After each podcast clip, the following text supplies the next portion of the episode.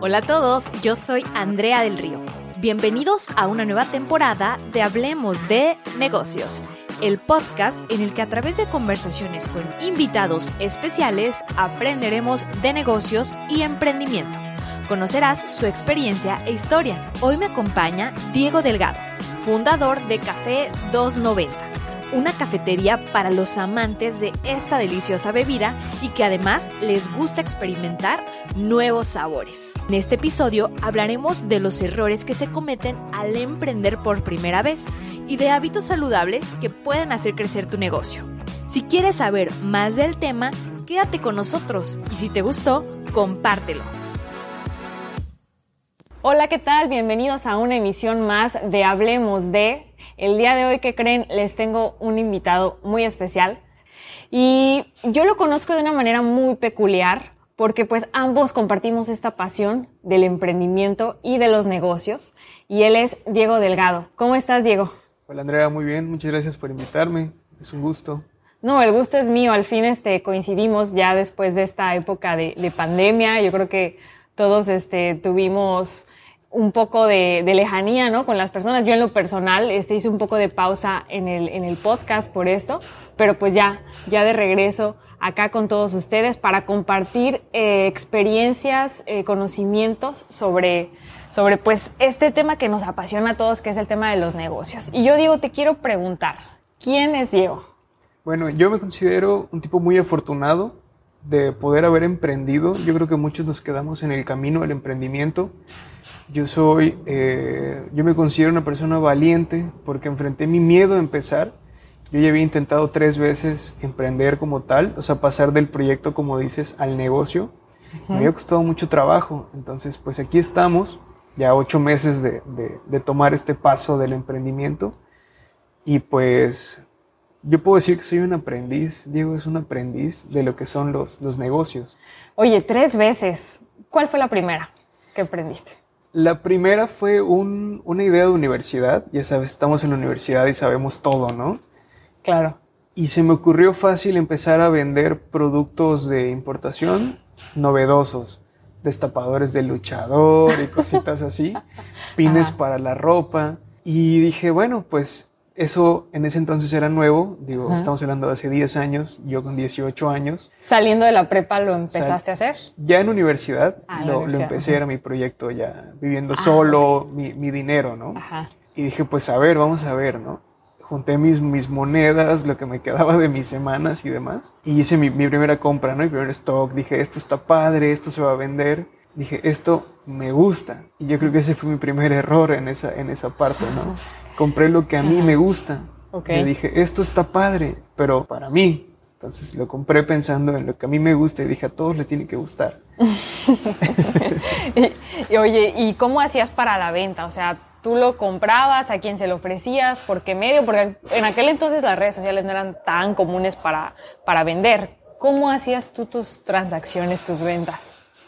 Bueno, aquí está lo divertido. Ajá hago mi compra y no pienso en mi canal de venta. Digo, entonces digo, ya tengo el producto y ahora cómo lo hago llegar, ¿no? Entonces, eh, con la timidez y todo así como que, oye, fíjate que estoy empezando este pequeño proyecto, ¿no? Y pues tengo estos productos a la venta y pues a ver si te gustaría comprar alguno y cómo, ¿no? O sea, tú llegabas, hacías un típico canvaseo con tus clientes potenciales que tú creías que les iba a gustar el producto. Y en este caso, ¿quiénes eran? Pues amigos, conocidos que teníamos gustos en común, entonces dije, bueno, ellos deben de disfrutar lo mismo que yo, probablemente se convenzan de comprar, ¿no? Y pues la realidad fue otra. Porque, ¿qué, qué, qué, cuál fue el resultado? Pues resulta que a mis 18 años no había entendido que cada cabeza es un mundo, que todas las personas somos individuales y pues resulta que, que, no, no todos están dispuestos a gastar 180 pesos en un destapador de luchador, por más bonito que esté, ¿no? Ajá. ¿Cuánto tiempo te tardó esa curva de aprendizaje de decir, ya, yo sé que esto pues no es un negocio porque simplemente es algo que, que a mí me gusta y no se vende y qué hago con la mercancía? O sea, ¿Cuánto fue el lapso que tú esperaste para...? Fue aproximadamente cuatro meses en lo que estuve ofreciendo y demás. Para eso empezaban los bazares, empezaban los ah, bazares de parque, ya sabes, las ventas. Y yo fui a uno en Bacalar, allá en el, fuerte de Bacalar más o menos se puso uno y, me ofrecieron una mesa y fui, ¿no? Puse mi, mi, mesita de chucherías y todo, y todos con nuestras mesitas y demás. Y fue una señora la que me hizo darme cuenta que tal vez me había equivocado, porque me dice, está muy bonito todo, pero ¿quién va a pagar tanto por basura, no? Y dije, wow, o sea, a la percepción de esta señora, lo que yo estoy vendiendo es basura. O sea, yo soy un vendedor de basura. Y aparte basura cara. Entonces dije, creo que cometí un error, ¿no? O sea, creo que debí pensar un poquito más en esto. Y pues al día de hoy todavía tengo ya en mi casa algunas cosas de esa compra que están como recuerdo de, mi primer error, ¿no? De mi primer eh, emprendimiento fallido. Ok, ¿a ese emprendimiento le, le pusiste nombre o nada más fue como... Mm, sí le puse un nombre, ya sabes, genérico así. En ese, ¿Cómo era? Le puse The Cube, así como que el cubo. Ah, ya, ajá, porque me gustaba la, la, la, idea de un cubo tridimensional, ¿no? Como, como el concepto. Ok. Ok, bueno, entonces ese fue el primero. ¿Cuál fue el segundo emprendimiento que intentaste? el segundo emprendimiento, siempre con la marca de, del cubo, porque ya lo, habíamos, ya lo habíamos diseñado y me gustaba mucho la idea. Segundo error, me casé con una idea y fue poner una cabina de fotos.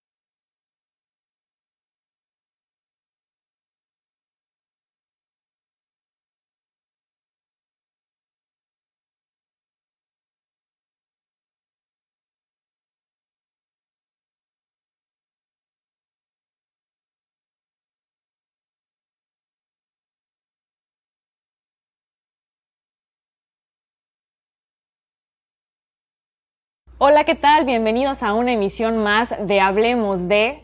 El día de hoy, ¿qué creen? Les tengo un invitado muy especial. Y yo lo conozco de una manera muy peculiar porque pues ambos compartimos esta pasión del emprendimiento y de los negocios. Y él es Diego Delgado. ¿Cómo estás, Diego? Hola, Andrea, muy bien. Muchas gracias por invitarme. Es un gusto.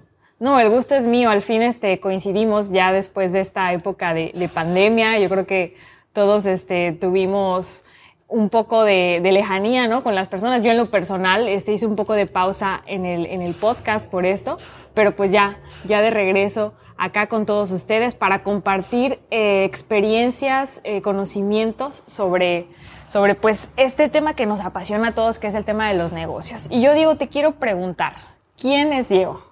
Bueno, yo me considero un tipo muy afortunado de poder haber emprendido. Yo creo que muchos nos quedamos en el camino del emprendimiento. Yo soy, eh, yo me considero una persona valiente porque enfrenté mi miedo a empezar. Yo ya había intentado tres veces emprender como tal, o sea, pasar del proyecto, como dices, al negocio. Me había costado mucho trabajo. Entonces, pues aquí estamos. ya ocho meses de, de, tomar este paso del emprendimiento. Y pues yo puedo decir que soy un aprendiz, Diego es un aprendiz de lo que son los, los negocios. Oye, tres veces. ¿Cuál fue la primera que aprendiste? La primera fue un, una idea de universidad. Ya sabes, estamos en la universidad y sabemos todo, ¿no? Claro. Y se me ocurrió fácil empezar a vender productos de importación novedosos. Destapadores de luchador y cositas así. Pines para la ropa. Y dije, bueno, pues eso en ese entonces era nuevo, digo, estamos hablando de hace 10 años, yo con 18 años. ¿Saliendo de la prepa lo empezaste a hacer? Ya en universidad, ah, lo, empecé, era mi proyecto ya, viviendo ah, solo, mi, dinero, ¿no? Ajá. Y dije, pues a ver, vamos a ver, ¿no? Junté mis, mis monedas, lo que me quedaba de mis semanas y demás, y hice mi, mi primera compra, ¿no? Mi primer stock, dije, esto está padre, esto se va a vender. Dije, esto me gusta. Y yo creo que ese fue mi primer error en esa, en esa parte, ¿no? Compré lo que a mí me gusta. Y dije, esto está padre, pero para mí. Entonces lo compré pensando en lo que a mí me gusta y dije, a todos le tiene que gustar. y, oye, ¿y cómo hacías para la venta? O sea, tú lo comprabas, a quién se lo ofrecías, por qué medio, porque en aquel entonces las redes sociales no eran tan comunes para, para vender. ¿Cómo hacías tú tus transacciones, tus ventas? Bueno, aquí está lo divertido. Ajá hago mi compra y no pienso en mi canal de venta. Digo, entonces digo, ya tengo el producto y ahora cómo lo hago llegar, ¿no? Entonces, eh, con la timidez y todo así como que, oye, fíjate que estoy empezando este pequeño proyecto, ¿no? Y pues tengo estos productos a la venta y pues a ver si te gustaría comprar alguno y cómo, ¿no? o sea, tú llegabas, hacías un típico canvaseo con tus clientes potenciales que tú creías que les iba a gustar el producto. Y en este caso, ¿quiénes eran? Pues amigos, conocidos que teníamos gustos en común, entonces dije, bueno, ellos deben de disfrutar lo mismo que yo, probablemente se convenzan de comprar, ¿no? Y pues la realidad fue otra. Porque, ¿qué, qué, qué, cuál fue el resultado? Pues resulta que a mis 18 años no había entendido que cada cabeza es un mundo, que todas las personas somos individuales y pues resulta que, que, no, no todos están dispuestos a gastar 180 pesos en un destapador de luchador, por más bonito que esté, ¿no? Ajá. ¿Cuánto tiempo te tardó esa curva de aprendizaje de decir, ya, yo sé que esto pues no es un negocio porque simplemente es algo que, que a mí me gusta y no se vende y qué hago con la mercancía? O sea, ¿Cuánto fue el lapso que tú esperaste para? Fue aproximadamente cuatro meses en lo que estuve ofreciendo y demás. Para eso empezaban los bazares, empezaban los ah, bazares de parque, ya sabes, las ventas. Y yo fui a uno en Bacalar, allá en el, fuerte de Bacalar más o menos se puso uno y, me ofrecieron una mesa y fui, ¿no? Puse mi, mi, mesita de chucherías y todo y todos con nuestras mesitas y demás. Y fue una señora la que me hizo darme cuenta que tal vez me había equivocado porque me dice, está muy bonito todo, pero ¿quién va a pagar tanto por basura, no? Y dije, wow, o sea, a la percepción de esta señora, lo que yo estoy vendiendo es basura. O sea, yo soy un vendedor de basura. Y aparte basura cara. Entonces dije, creo que cometí un error, ¿no? O sea, creo que debí pensar un poquito más en esto. Y pues al día de hoy todavía tengo ya en mi casa algunas cosas de esa compra que están como recuerdo de, mi primer error, ¿no? De mi primer eh, emprendimiento fallido. Ok, ¿a ese emprendimiento le, pusiste nombre o nada más fue como...? Mm, sí le puse un nombre, ya sabes, genérico así. En ese, ¿Cómo era? Le puse The Cube, así como que el cubo. Ah, ya, ajá. Porque me gustaba la, la, la, idea de un cubo tridimensional, ¿no? Como, como el concepto. Ok. Ok, bueno, entonces ese fue el primero. ¿Cuál fue el segundo emprendimiento que intentaste? el segundo emprendimiento, siempre con la marca de, del cubo, porque ya lo, habíamos, ya lo habíamos diseñado y me gustaba mucho la idea. Segundo error, me casé con una idea y fue poner una cabina de fotos para rentas en fiestas. Entonces, una cabina que tú entras y es una pantalla táctil, tomas tu foto y sales y te sale impresa, ¿no? Igual, estaba empezando esa moda, se me hizo muy interesante, un proveedor de Guadalajara me lo ofreció, me lo hicieron custom a mi marca con mis colores y todo. Y eh, lo, complicado fue que resulta que no todo el mundo quería pagar por algo tan caro en una fiesta. Porque ¿cómo, ¿cómo era el procedimiento? Tú rentabas la cabina a quien organizaba la fiesta y luego aparte tenían que pagar por sus fotos o cómo era. Yo diseñaba un plan, dependiendo de lo que tú querías, ¿no? Los planes partían básicamente de cuántas fotos querías regalar a tus invitados o cuánto tiempo querías que estuviéramos ahí. Entonces, lo que pasara primero, vamos a pensar, quiero 50 fotos porque mi evento es para 100 personas, ¿no? ¿Ok?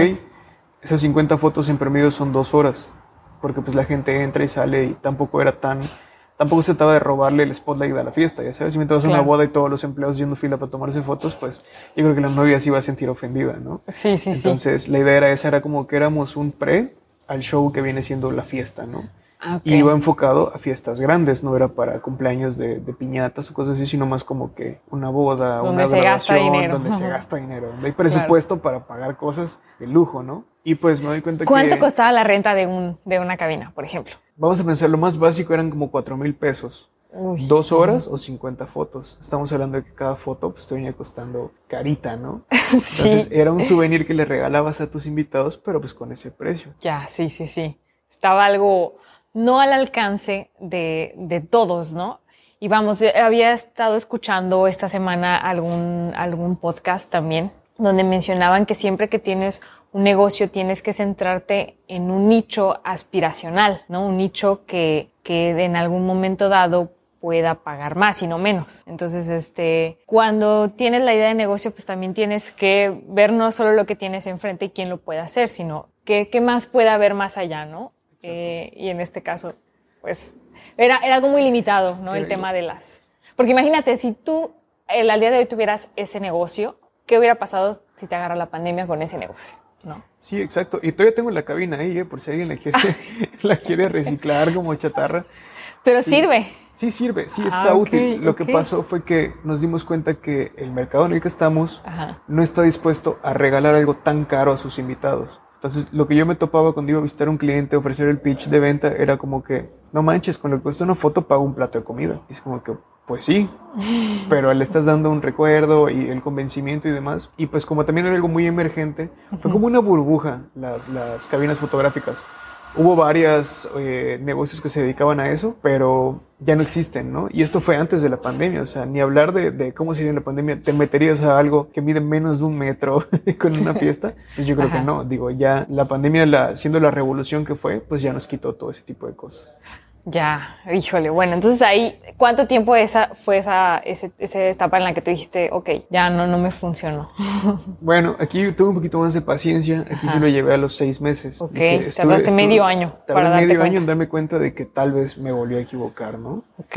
Y esta vez pues sí con más empeño, fue una inversión más alta porque pues ese equipo fue caro, eh, teníamos tarjetas de presentación y todo, pues era, era como que la idea, ¿no? Una infraestructura, porque pues la cabina estaba pesadita, tenía un peso como de 45 kilos en total, estamos hablando de un mueble completo, desarmable, que teníamos que llegar y armar, teníamos que llegar y desemblar para llevárnoslo, un vehículo grande para moverlo, era, era pesadito, ¿no? ¿Qué situación, Diego, fue la que te hizo en ese momento decir, esto no es negocio y ya, lo tengo que dejar? Pues cuando... ¿Qué momento en específico más? Fue cuando un pariente me, me, echó la mano, ¿no? Me contrató como para hacer portafolio y después le decir a la gente, mira esta fiesta que hicimos y todo. Y me dijo, ¿sabes qué? Te voy a ser honesto. Digo, al fin y al cabo, pariente, ¿no? Claro. Siento que no vale la pena lo que pagué. Me dice, siento que mis invitados no le hicieron caso al producto. O sea, sí se tomaron la foto, la diversión de ponerte el sombrerote y los lentesotes y la peluca y todo fue divertido, pero no fue algo que vayan a recordar. Entonces eh, dije, bueno, entonces este producto no es escalable. O sea, la gente, la gente que fue y se tomó su foto no me van a contratar para sus fiestas. Se van a ir con esa idea como que estuvo bien, pero es bueno X, ¿no? Fue más divertido bailar payaso de rodeo y no me costó nada, ¿no? Oye, pero qué importante es que existan estas personas en nuestra vida que nos hablan con la verdad y que nos hacen tomar ciertas decisiones que en tu caso fue, pues ok, no funciona el negocio, pero son súper importantes, ¿no? Que, personas que te centran y que te, te, hacen ver la realidad, que quizás a veces es dura porque dices, ya invertí dinero, tiempo, esfuerzo, pero al final de cuentas es una decisión sabia porque después tú te encuentras con otras oportunidades de negocio, que es lo que vamos a hablar en un momento. Pero pues fue importante entonces esa, ese familiar tuyo que te dijo, ¿no? En ese momento. Sí, o sea, ese, ese, esa crítica yo la sentí más como un consejo, ¿no? como una preocupación. Entonces, eh, bueno, yo vengo de una familia de, gente que se dedica a hacer negocios y algo que siempre eh, mi papá dice eh, en momentos así es como que una persona que te critica es una persona a la que le importa tu negocio, es una persona que quiere que mejores, porque la persona que no le importas no te dice nada, te dice, ¿sabes qué? Gracias. Y nunca lo vuelves a ver. Una persona que te dice, ¿sabes qué? Creo que aquí hay un error. Es que creo que aquí hay algo que hay que mejorar. Es una persona que tiene un interés real porque mejores, ¿no? Entonces, esa, esa apertura de ojos de, ¿sabes qué? Creo que me volví a equivocar. Fue como, ni modo. O sea, de eso se trata la vida, ¿no? Cometí otro error. Y pues te estoy hablando de, de un lapso de, de dos años entre una cosa y la otra. O sea, yo empecé a vender, no salió. Puse el negocio de la cabina, no salió y me fui a lo que sigue, ¿no? Porque pues yo tenía ganas ya de, de, de, emprender algo, pero pues cada emprendimiento se fue haciendo más difícil, ¿no? Se fue creando un, un, una pequeña llaga ahí del miedo a volver a equivocarme, ¿no? ¿Qué pasa después de que terminas y que ya dejas el negocio de, de la cabina de fotos? ¿Cuánto tiempo pasa o qué pasa en ese lapso? Porque luego después de ahí viene un negocio muy interesante que ahorita tiene abiertas las puertas, que es algo muy novedoso. He visto que gusta a mucha de la gente chutumaleña. Café 290. ¿Qué pasa en ese lapso antes de que entremos a Café 290? Bueno, Café 290 estamos hablando de muchos añitos después de maduración, ¿no? Para cuando cierro la cabina fotográfica sigo estudiando en Mérida. Entonces eh, estamos hablando del boom de Mérida, no es el Mérida que conocen hoy, es cuando empezaba la Ciudad Blanca y todo. Tenemos que transportarnos a eso. ¿Qué, ¿qué año era por allá? O sea, no, estamos hablando del 2013, 2014. Ok. Y pues en la escuela eh, empezaron a formar un centro de emprendedores, una sociedad de emprendedores, de jóvenes emprendedores, ¿no? ¿En dónde estudiabas tú? En donde yo estudiaba. Y mi escuela estaba estrenando una incubadora de negocios. Y esa, y esa incubadora de negocios eh, tenía la intención de, desarrollar, madurar y escalar negocios. O sea, tú podías llegar con una idea, podías llegar con un concepto o podías llegar ya con un negocio que querías llevar a algo más. Entonces nos, nos fueron seleccionando como que a ciertos chavos para que seamos los, los emprendedores de esta sociedad de emprendedores, ¿no? Los primeros, los pioneros. Y pues por cuestiones de, que yo hice conexiones con algunos maestros y cuestiones yo les ayudaba, me ofrecían el título de, presidente fundador, ¿no? Ok. De la sociedad de emprendedores. Y yo así, pero ¿cómo yo voy a hacer eso si yo Oye, esas conexiones sonaron raras. O sea, ¿cómo? Tú conectabas bien con los profes, les caías bien y, y, este, agarraste su confianza. ¿Cómo, al contrario, yo les caía mal a los profesores. ¿En serio? Porque yo era el típico molestoso que interrumpía la clase para dar mi opinión, ¿no? como que yo pienso esto, ¿por qué esto? No está bien esto, ¿no? Ajá. Y, era como que ya cállate. Mis compañeros eran como que ya cállate, o sea, déjanos terminar la clase para irnos a continuar con nuestras vidas, O sea, no todos estamos aquí para eso, ¿no? Y, y yo decía, bueno, es que se me hace muy interesante, ¿no? O sea, lo que usted está diciendo es más interesante porque está equivocado. porque yo pienso que tengo la razón, ¿no?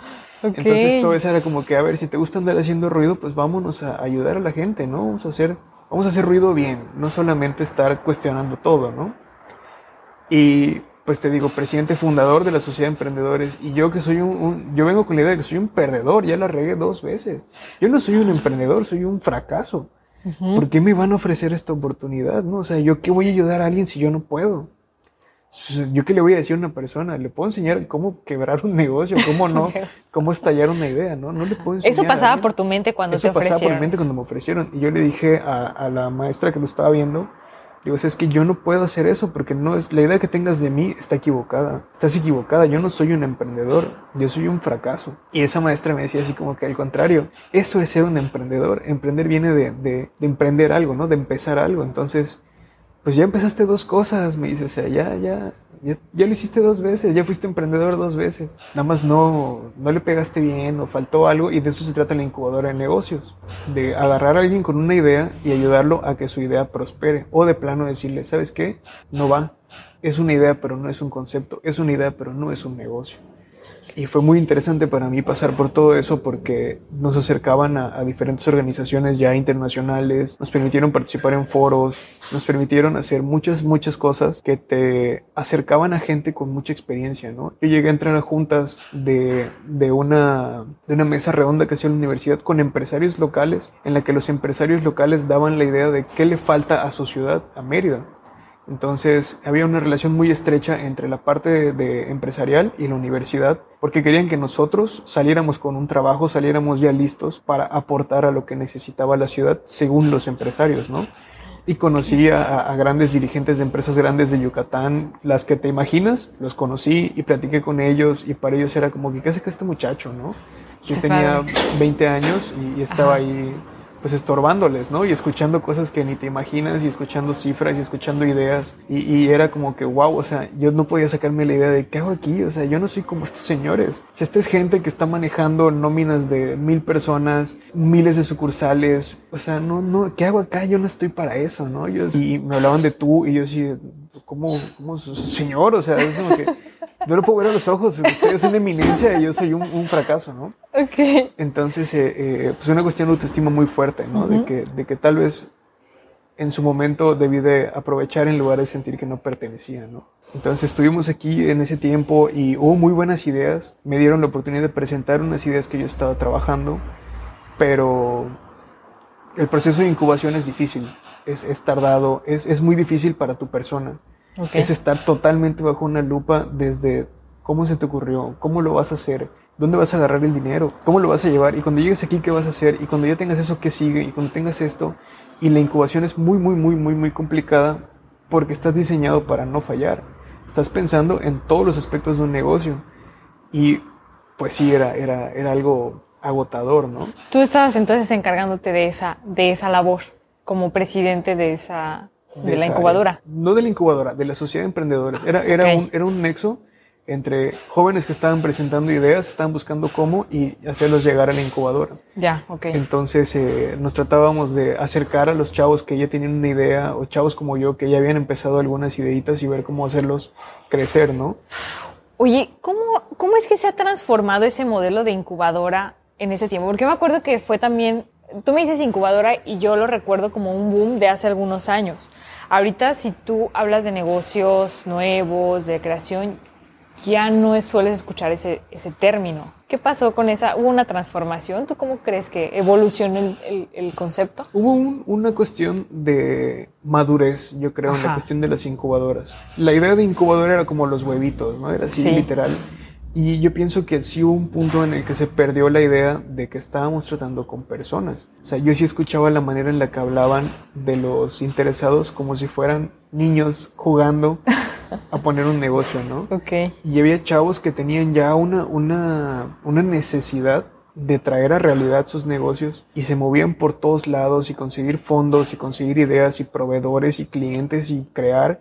Y pues estamos hablando del boom del marketing digital, estamos hablando del boom del neuromarketing, estamos hablando del boom de muchas cosas, porque la década de los, la, década que acaba de terminar fue un, un momento pique para los negocios entonces yo vi que todo eso suceda, ¿no? Y vi que Mérida crezca. Entonces fue muy interesante cómo la incubadora de repente la rebrandearon a aceleradora de negocios. Entonces ya no llegabas con una idea, llegabas con tu negocio pequeñito y lo íbamos a acelerar a hacer un negocio grande. Okay. Sin embargo, pues todas esas ayudas venían con un costo.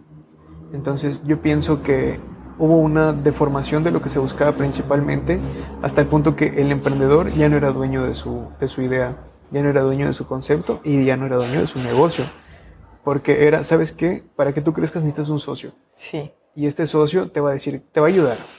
Pero pues ya en la realidad era, este socio es un señor que sabe, porque tú eres un niño, o eres un chavo, o eres un inexperto, y te va a decir cómo madurar tu negocio. ¿Y qué pasa? Los jóvenes, por naturaleza, somos innovadores, somos disruptores porque somos curiosos, no conocemos el mundo. ¿Qué pasa con un señor con madurez? Como ya caminó, siente que lo sabe todo. Entonces hay una incompatibilidad natural entre generaciones que genera choque. Y ese choque es muy difícil. Ya, ok. Bueno, ya, ya, ya lo, ya lo dejaste un poco más claro cómo, cómo evolucionó. Y es interesante porque ahora lo vemos, pues hasta incluso en los programas, ¿no? De, de que tratan sobre negocios, del típico de Shark Tank, que van y les ponen dinero, pero se llevan un porcentaje a veces pues grande de la empresa, ¿no? Y entonces ahí ahora sí que el, emprendedor, el, el, empresario pequeño que va creciendo, pues ahora sí que deja una parte de su negocio en manos de alguien que no es propio. Pero pues bueno, oye, a ver, ya nos, este, nos, nos, nos contaste que ese fue como que el tiempo, el lapso, ¿no? En el que tú no emprendiste otra vez, eh, te dedicaste un poco más de lleno a la universidad, a esta incubadora, creciste, yo creo que obviamente en lo profesional, en los conocimientos, y entonces, ¿cuándo llega la idea de Café 290? Pero quiero que me digas el momento en el que tú dijiste, claro, es un café. Bueno, Café 290 eh, fue una idea que fue cambiando, ¿no? Ok. Fue una idea que al principio iba a ser un negocio de, de bagel, New York Bagel. Yo quería vender bagels y eso es lo que yo quería hacer.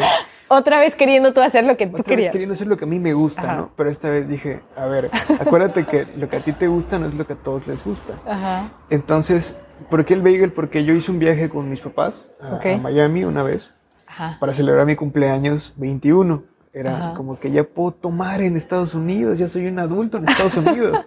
Venme a tomarme una cerveza a Estados Unidos, ¿no? Y fue como que, bueno, vámonos, ¿no?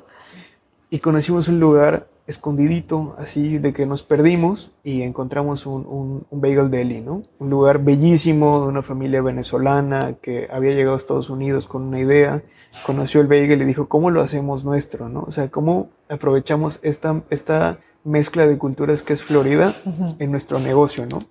Y dije, wow, o sea, esto está increíble, esto es familiar, esto es, ese, es un producto que ellos agarraron de una cultura y la trajeron a la suya y, y el bebé de lo que hicieron es súper bonito.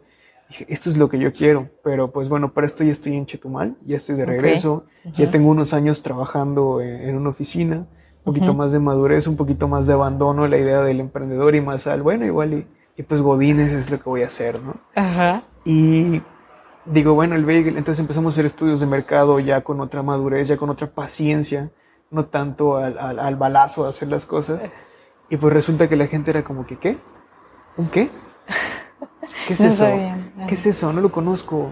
¿Cómo se come? ¿Y dónde está? Y era como que, bueno, entonces había que tomar una decisión. ¿Qué hacemos? Introducimos un producto al mercado que nadie conoce y hacer la chamba de presentarlo y mira, esto es un bagel, conócelo y pruébalo y por favor atrévete a probarlo o vendemos algo más sencillo. Entonces empezamos a ver cómo le iba a ciertas personas con productos nuevos y resulta que el mercado era muy resistente al cambio, no es muy de probar las cosas. Entonces dije, qué difícil es meter algo en un mercado que no está listo para probar cosas nuevas. Dije, no voy a cometer el mismo error, mejor me voy a ir esta vez a lo seguro, ¿no? Ajá. A mi segunda opción, que era la cafetería. Ok. Que a mí me gusta el café, me, me gusta, ¿no? Dije, pero lo vamos a hacer a mi manera, ¿no? O sea, vamos a hacer un Ok. café auténtico, vamos a hacer un café para mi gente, ¿no?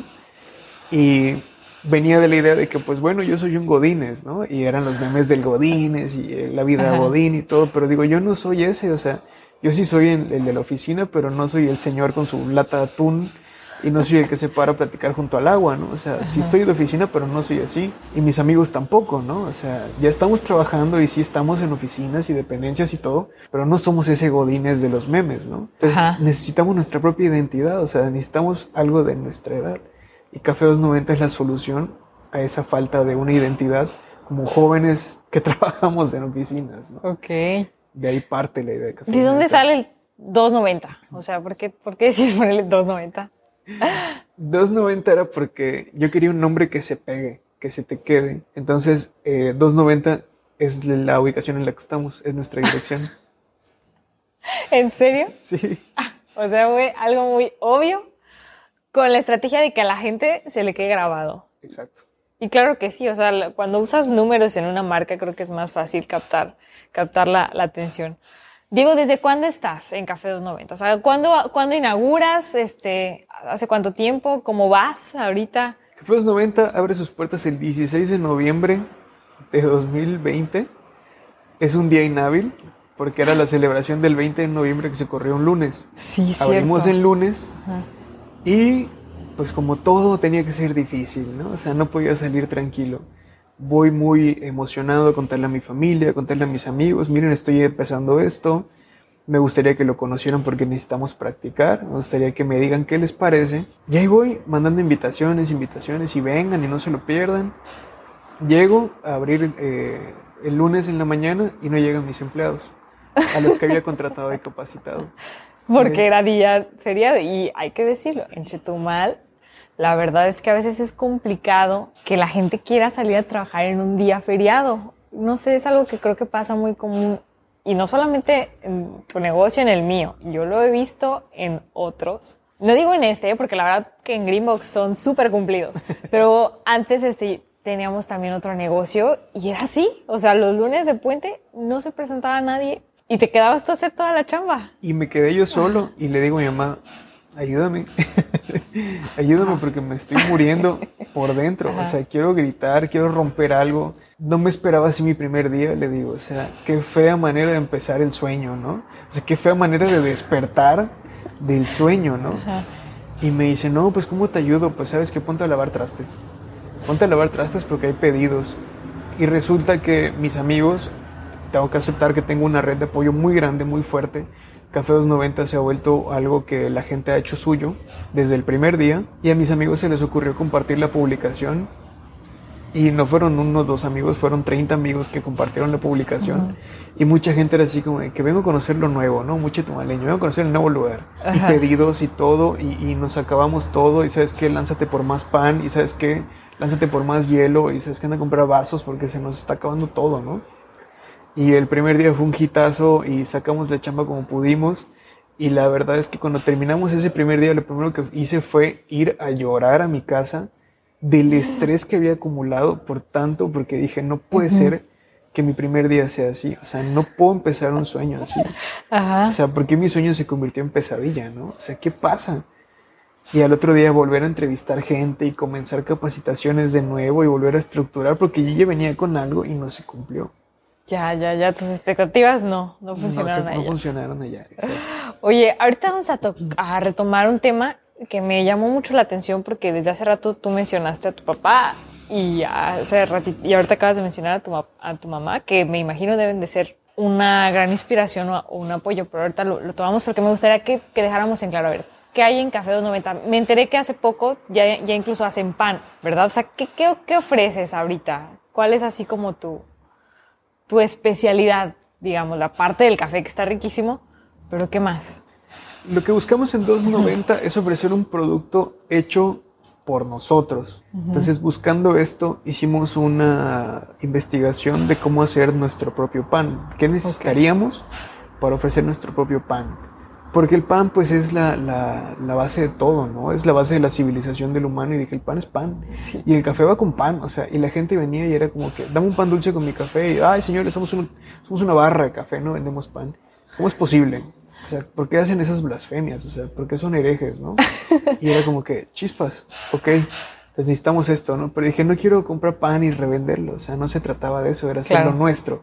Y Café 290 siempre era hacer lo nuestro. Café 290 somos los que lo conformamos y los que nos consumen, ¿no? Entonces empezamos a producir el pan con recetas lo más artesanal posibles, con recetas que cuiden también la parte de, la, de lo saludable y demás. Y pues buscábamos dar un, un, buen producto, o sea, buscábamos dar una experiencia integral de un lugar cómodo, comida rica y que sepas que está hecho bien, ¿no? Aunque originalmente tú pensabas que fuera solo café. Pero fíjate cuán importante fue que escucharas también a tu cliente y que entonces de ahí empezaras a tomar la decisión de decir, pues vamos, vamos a hacer este, el pan, pero ahora sí que va a ser lo que nosotros hagamos porque pues eso es lo que, lo que les distingue. Fíjate que muchas empresas han logrado crecer gracias a eso, gracias a que tienen esa atención y escuchan las opiniones del cliente. Creo que toda empresa la base de toda empresa son sus clientes. Porque imagínate, si no hay ventas, no existe el negocio. Entonces, qué importante es que lo hayas tú tomado muy en cuenta y, pues hasta la fecha, ¿no? Creo que sigues escuchándolos. Y pues eso, eso me da mucho gusto esa, esa novedad que tienes de, de este, de que ahora ya ustedes hacen el pan. Entonces está padre. Porque yo me acuerdo cuando empezaste, que te conocí, este, tú me habías comentado que solamente vendías café, que de repente ibas a empezar a meter pan, pero todavía no, no tomabas, este, pues la decisión de hacerlo, pero pues ahora que te lo piden y lo haces, pues doblemente mejor.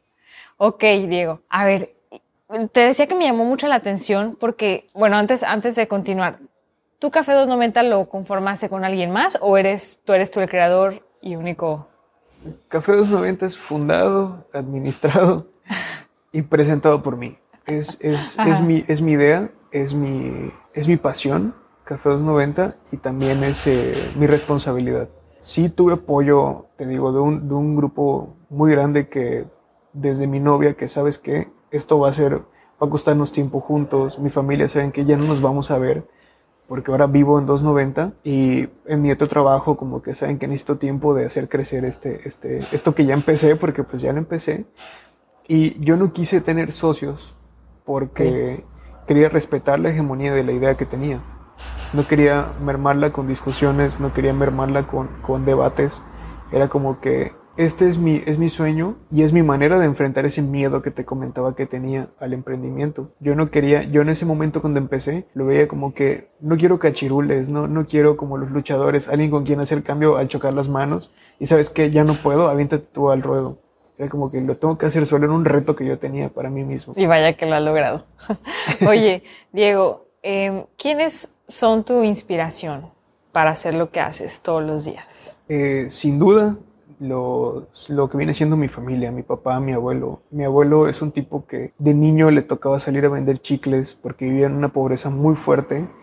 Le tocaba salir a vender chicharrones, le tocaba salir a vender a cantinas, le tocaba salir a vender a la calle, porque él era el sustento de una familia, él era el sustento de su mamá y de muchos hermanos y no tuvo oportunidades de estudiar y tuvo que empezar a trabajar muy joven y tuvo que darse golpes con la vida desde muy joven y nunca se rindió y al día de hoy, a sus 78 años, sigue pensando en nuevas ideas de negocio, sigue buscando nuevos socios, sigue buscando nuevos emprendimientos y sigue siendo uno de los mayores fans de Café 290. Ay, ¿En serio? Es nuestro cliente todos los días, es uno de nuestros embajadores y sin duda es una de mis mayores inspiraciones.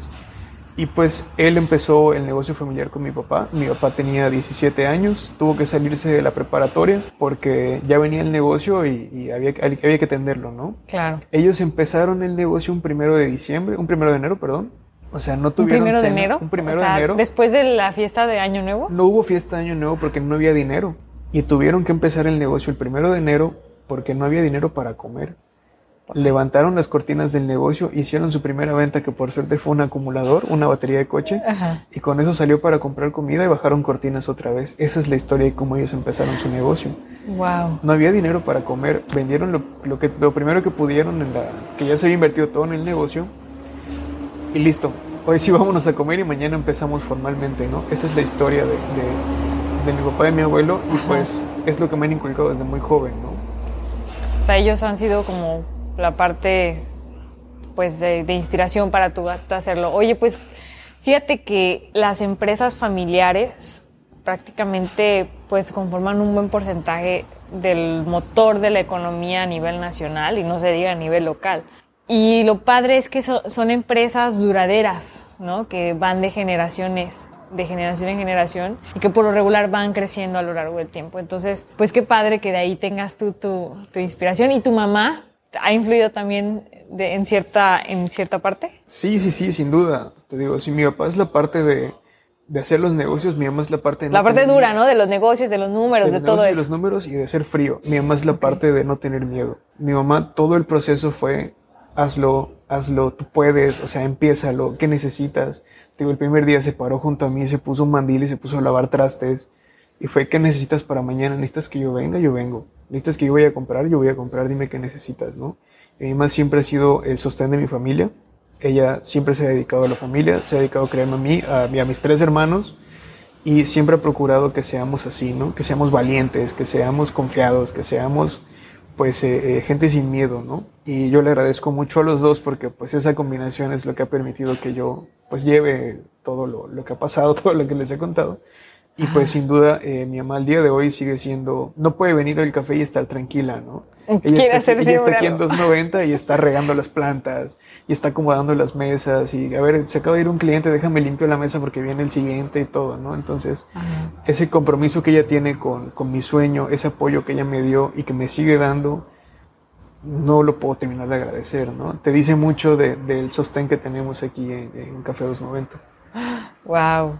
Es que padre, digo, que me compartas eso porque pues todo emprendedor, todo empresario siempre tiene un motivo, definitivamente. Y cuando el motivo trata de el amor siempre es como que el mejor motor de cada empresa. Fíjate que con esa conclusión a veces sacábamos una, una clase en la maestría de eso precisamente, que los grandes negocios, los negocios que avanzan, tienen un motor esencial y ese motor es eso precisamente, el amor.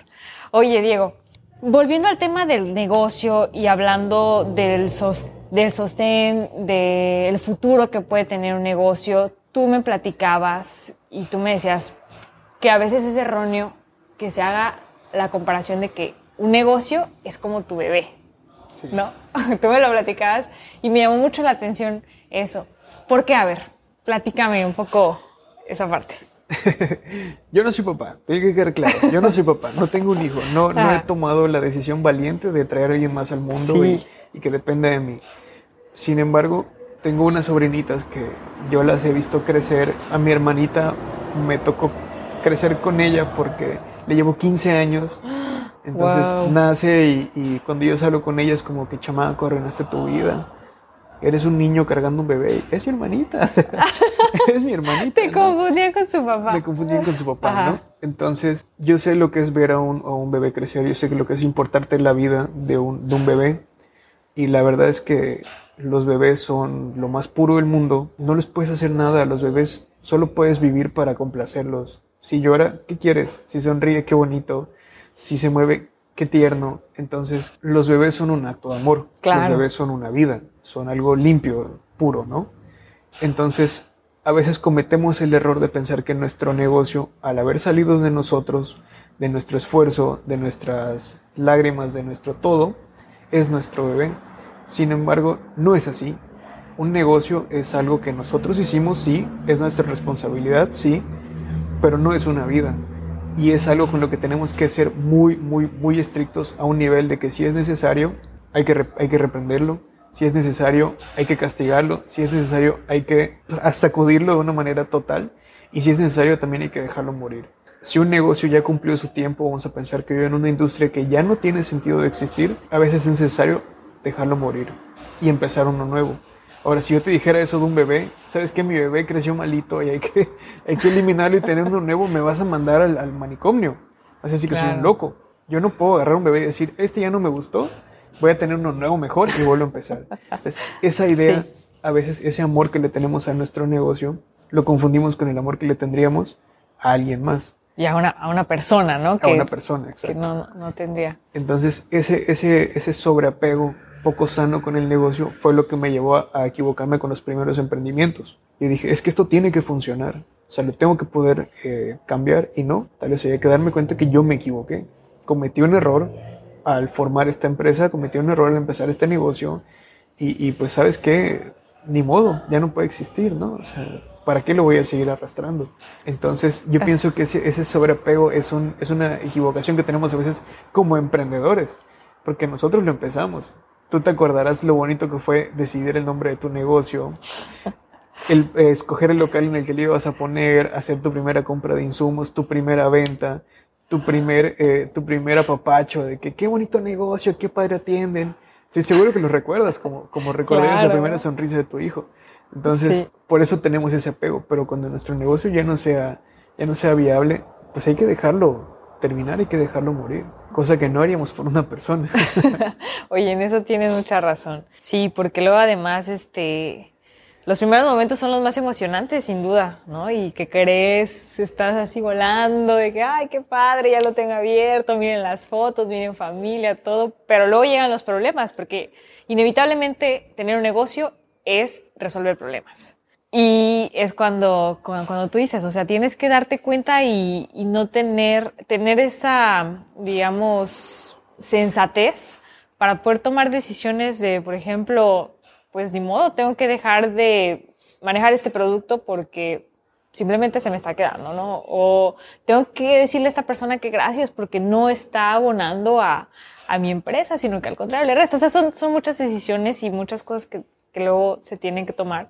Pero sí estuvo padre esa analogía que haces, porque luego también hay muchos emprendedores que lamentablemente a veces dicen, no, pues es que yo emprendí y no me funcionó, pero pues porque no ven ese tipo de realidades, ¿no? De que no es algo con lo que tú no puedas decir, este, pues ya está aquí, sino que a veces lo toman como muy personal, ¿no? Su tema del negocio. Exacto. A veces el negocio depende mucho del timing. A veces estás muy adelantado, a veces estás muy atrasado, a veces estás solamente en el lugar equivocado y pues eso tenemos que aceptarlo nosotros también, porque al fin y al cabo todo lo que hacemos, como dices, o nos puede generar problemas y nos puede generar costos. Entonces, a veces tener tu negocio en, en soporte vital, pues solamente te está costando. Te está costando cosas importantes como tu, tu, tiempo, cosas importantes como tu estabilidad, cosas importantes como la vida. Entonces, a veces solamente hay que hacer borrón y cuenta nueva. Lo más importante que tenemos es nuestro tiempo. Sí, y sobre todo gente joven como nosotros que estamos en este momento en el que podemos equivocarnos y podemos reírnos de nuestros errores y podemos, yo te puedo contar, empecé a vender chucherías porque como un tonto, ¿no? Pero pues no sé si lo pudiéramos hacer más adelante con otras responsabilidades. Yo admiro a la gente que tiene hijos y está emprendiendo, porque oye, tienes ahí... Se necesita tiempo. Unas, personitas que tienen que comer tres veces al día, ¿eh? Y tienes que tener dinero para mantenerlos. Y yo lo veo aquí en mi negocio. Cada decisión que tomo es un riesgo, es un volado. Voy a invertirle dinero a esto, voy a hacer esto y me va a costar tanto. Y si no funciona. Oye, sí. Y, y hablando precisamente de las buenas decisiones, ¿Nos puedes compartir algún hábito saludable que te ha funcionado para la salud de tu negocio? Yo pienso que lo, mejor para la salud de mi negocio ha sido entender justamente esto, que es un negocio, que es un negocio y que al final la única finalidad de los negocios es generar dinero, es generar ganancias. Entonces la parte del amor es muy importante, sí, el amor que le tenemos a lo que hacemos, el amor que le tenemos a los que nos conforman y a los que nos compran, pero al fin y al cabo el negocio es negocio. Como dicen los gringos, business is business and show me the money. Entonces, hay cosas que a mí me gustan mucho el negocio de Café 290 que ha hecho, pero desgraciadamente no son redituables. Y con la pena hay que cortarlas, ¿no? Porque no podemos tener un negocio que no genere dinero, ¿no? Claro. Entonces, lo más saludable es eso, es entender que un negocio tiene que ser negocio porque es muy bonito, pero nos está costando. Y lo más importante que nos cuesta es el tiempo. El tiempo que pasamos en nuestro negocio es tiempo que le quitamos a otras partes de nuestra vida. Es cierto. Diego, ¿cuál es el peor consejo que te han dado? el peor consejo que me han dado en la vida es buscar hacer las cosas solo porque te gustan, con el sentido de convertir un hobby en un negocio. Es el peor consejo que me han dado porque el momento en que conviertes el hobby en un negocio, en un trabajo, lo dejas de disfrutar. Y eso yo pienso que es parte del mito del emprendedor. Yo tengo algo muy, muy eh, poco popular que decir sobre ser emprendedor, y es que los emprendedores somos unos tontos, somos unos loquitos. ¿Por qué empezarías algo a lo que tienes que dedicarle todo tu tiempo?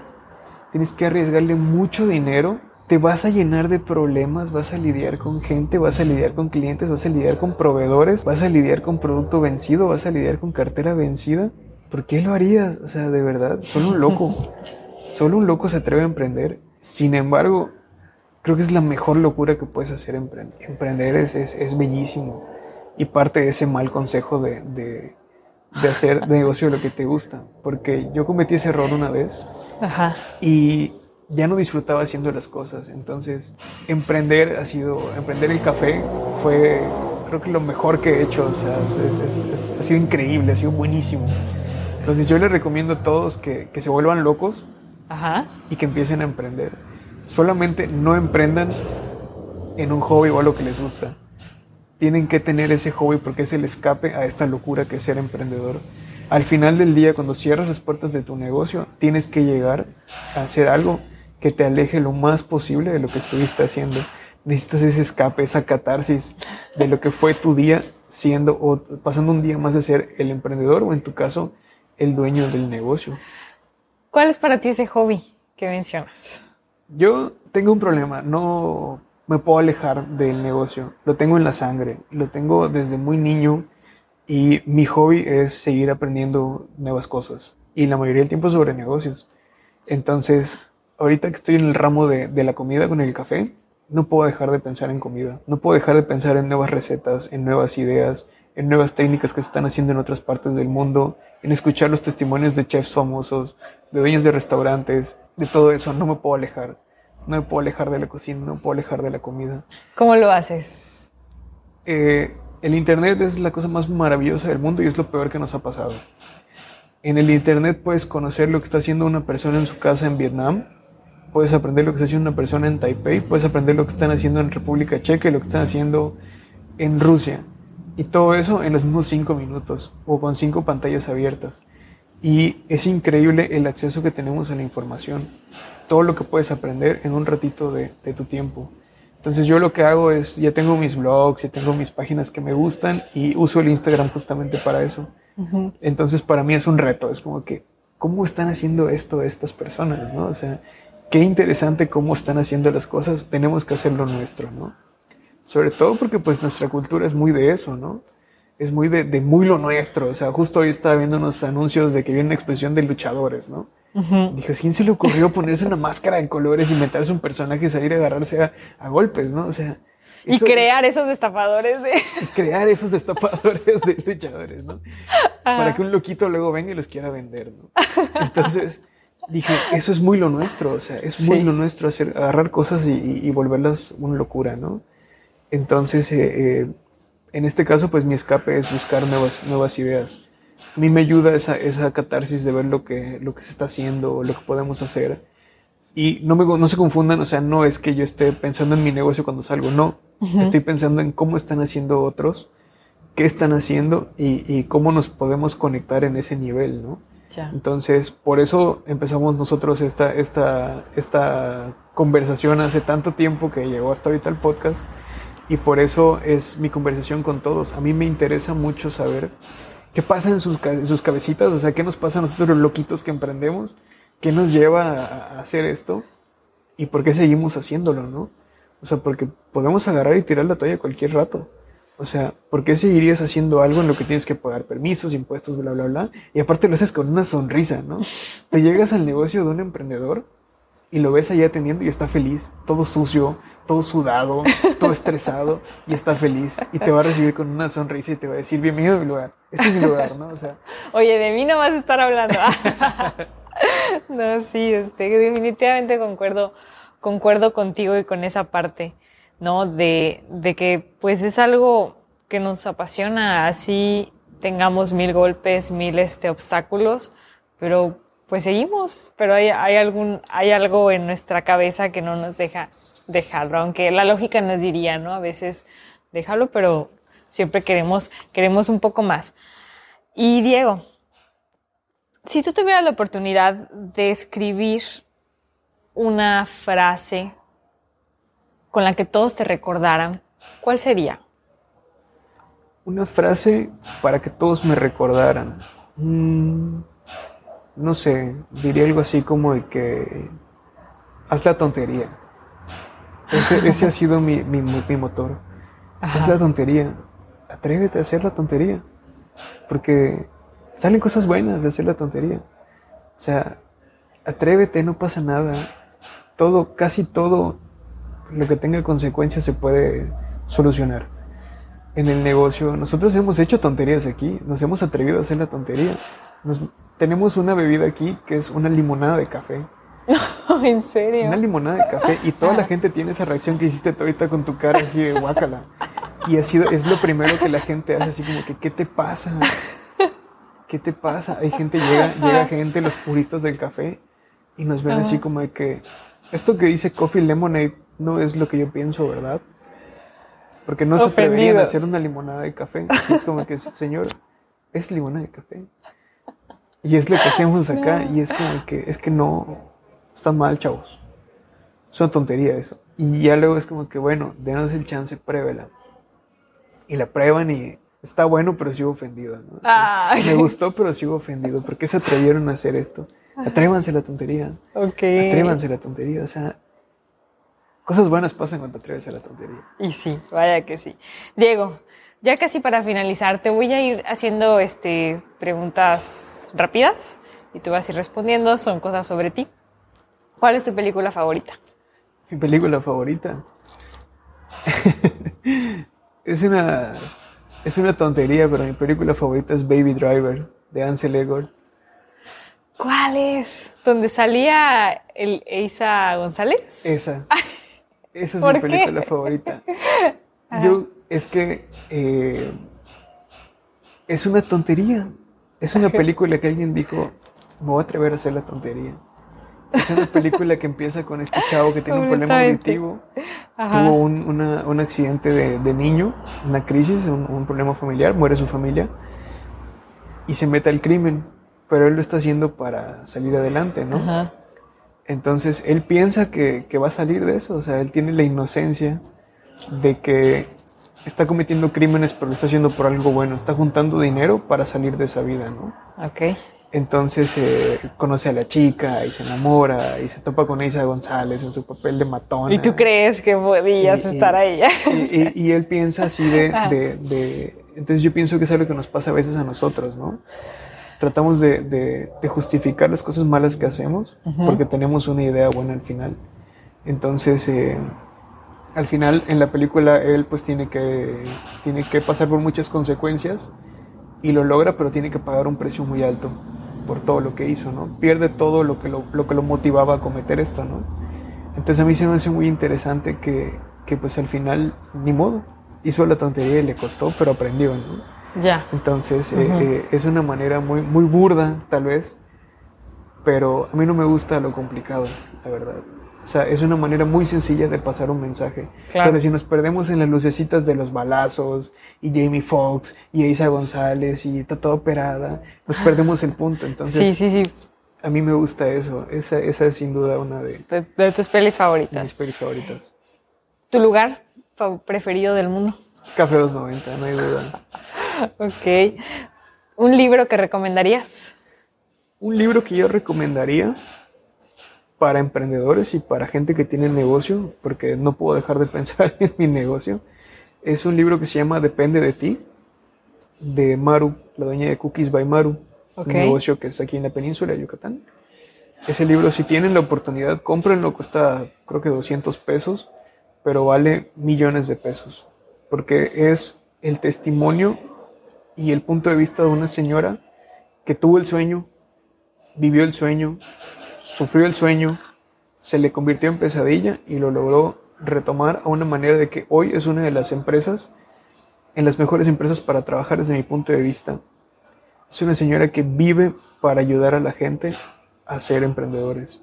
Y a sus empleados los cuida como si fueran sus hijos, y a su negocio lo cuida como si fuera su vida, y a sus clientes los trata como si fueran parte de su familia. Y yo pienso que eso es a lo que tenemos que tratar de llegar es sin duda la mejor recomendación que les puedo hacer. Y aparte el bonus es que al final viene toda una lista de libros que puedes leer si quieres ser un gran administrador. Ah, ella, lo, ella misma lo, Ella misma lo ofrece así como que, y aparte hasta para todo, ahí en español y en inglés, así como que mi selección Ya tenemos un libro más en la lista por leer. Un libro por leer. ¿Tu app preferida? Mi app preferida. Me sin duda es el Instagram. ¿Te gusta? El Instagram es la ventana al mundo. Entras a tu Explore y no te puedes salir de ahí. Es, es, estás viendo de todo. De todo, todo. Y a mí, por ejemplo, me gustan mucho las plantas, me gusta mucho la comida y puedo estar todo el día viendo nuevas ideas de todo eso. Y es muy interesante todo lo que puedes llegar. Y ya por último, algo que te gustaría hacer algún día y aún no has hecho. es, es, es otra de, mis tonterías, ¿no? A mí lo que más me gustaría hacer es aventarme de paracaídas. Porque tengo terror a las alturas. No puedo subir a un segundo piso y asomarme de un balcón. ¿En serio? no, yo no. Eso me gustaría porque siento que es eh, una manera de vivir al máximo. Es, es, ese salto al vacío, ese riesgo que conllevas cuando saltas de paracaídas porque ya sabes, no puedo hacer las cosas bien, me puse a ver cuánta gente le falla el paracaídas, ¿no? O sea, uno de cuántas falla, ¿no? Y el número es bastante alto. Entonces, es, es, como que ese, ese salto al vacío, pues es como todo en la vida, ¿no? Eh, el salto al vacío, cuando escoges una relación, cuando escoges un negocio, cuando escoges un socio, todos esos son saltos al vacío porque no sabes qué puede pasar. Estás confiando ciegamente en que un paracaídas te va a aguantar y yo pienso que eso es en todo en la vida, ¿no? Claro. A veces tenemos un buen paracaídas como es la familia, como es el novio, como es los amigos que te van a apoyar, pero a veces ese paracaídas va a fallar y tienes que encontrar la manera, ¿no? Entonces, me gusta mucho la idea de, de, de ese riesgo, ¿no? De confiar tanto en el paracaídas. Bueno, ojalá que la próxima vez que retomemos esta conversación ya lo hayas hecho. Esperamos. Oye, Diego, pues muchísimas gracias por dejarnos conocerte un poco más, conocer qué es Café 290, qué hay antes de y qué hay ahora, tú como creador. Eh, la verdad aprendí mucho de ti, que en esta vida y en los negocios también hay que arriesgar. Y pues te agradezco mucho por todos los conocimientos que nos compartiste en este espacio. muchas gracias a ti, muchas gracias por escucharme, por darme un espacio de, compartir, que es algo de lo, de lo, que me gusta. Y pues eh, para mí es un honor, para mí es un honor eh, contar la historia, para mí es un honor compartir lo que sé. Y pues eh, les agradezco a los que hayan escuchado si llegaron hasta acá porque se dijo mucho. Y pues eso, hagan la tontería, ¿no? Prepárense y hagan la tontería. Y, y arriesganse, es lo más que podemos hacer, sobre todo en este mundo post pandemia. El COVID vino a revolucionar todo, es la nueva revolución que hubo, cambió todo y hay que estar listos para lo que, lo que está sucediendo. Completamente. Bueno, pues muchísimas gracias. Nos estamos viendo en una próxima emisión. Diego Delgado, Andrea del Río. Saludos. Hasta aquí el episodio con Diego Delgado. No cabe duda que nuestro primer emprendimiento es pieza clave porque nos forja carácter para tomar mejores decisiones de negocios en el futuro. Espero que te haya gustado y recuerda compartirlo con quien le pueda parecer interesante este mensaje. Te invito a que me sigas en Instagram y Facebook, donde podrás encontrar más contenido del podcast. Gracias por escucharme. Nos vemos en el próximo episodio.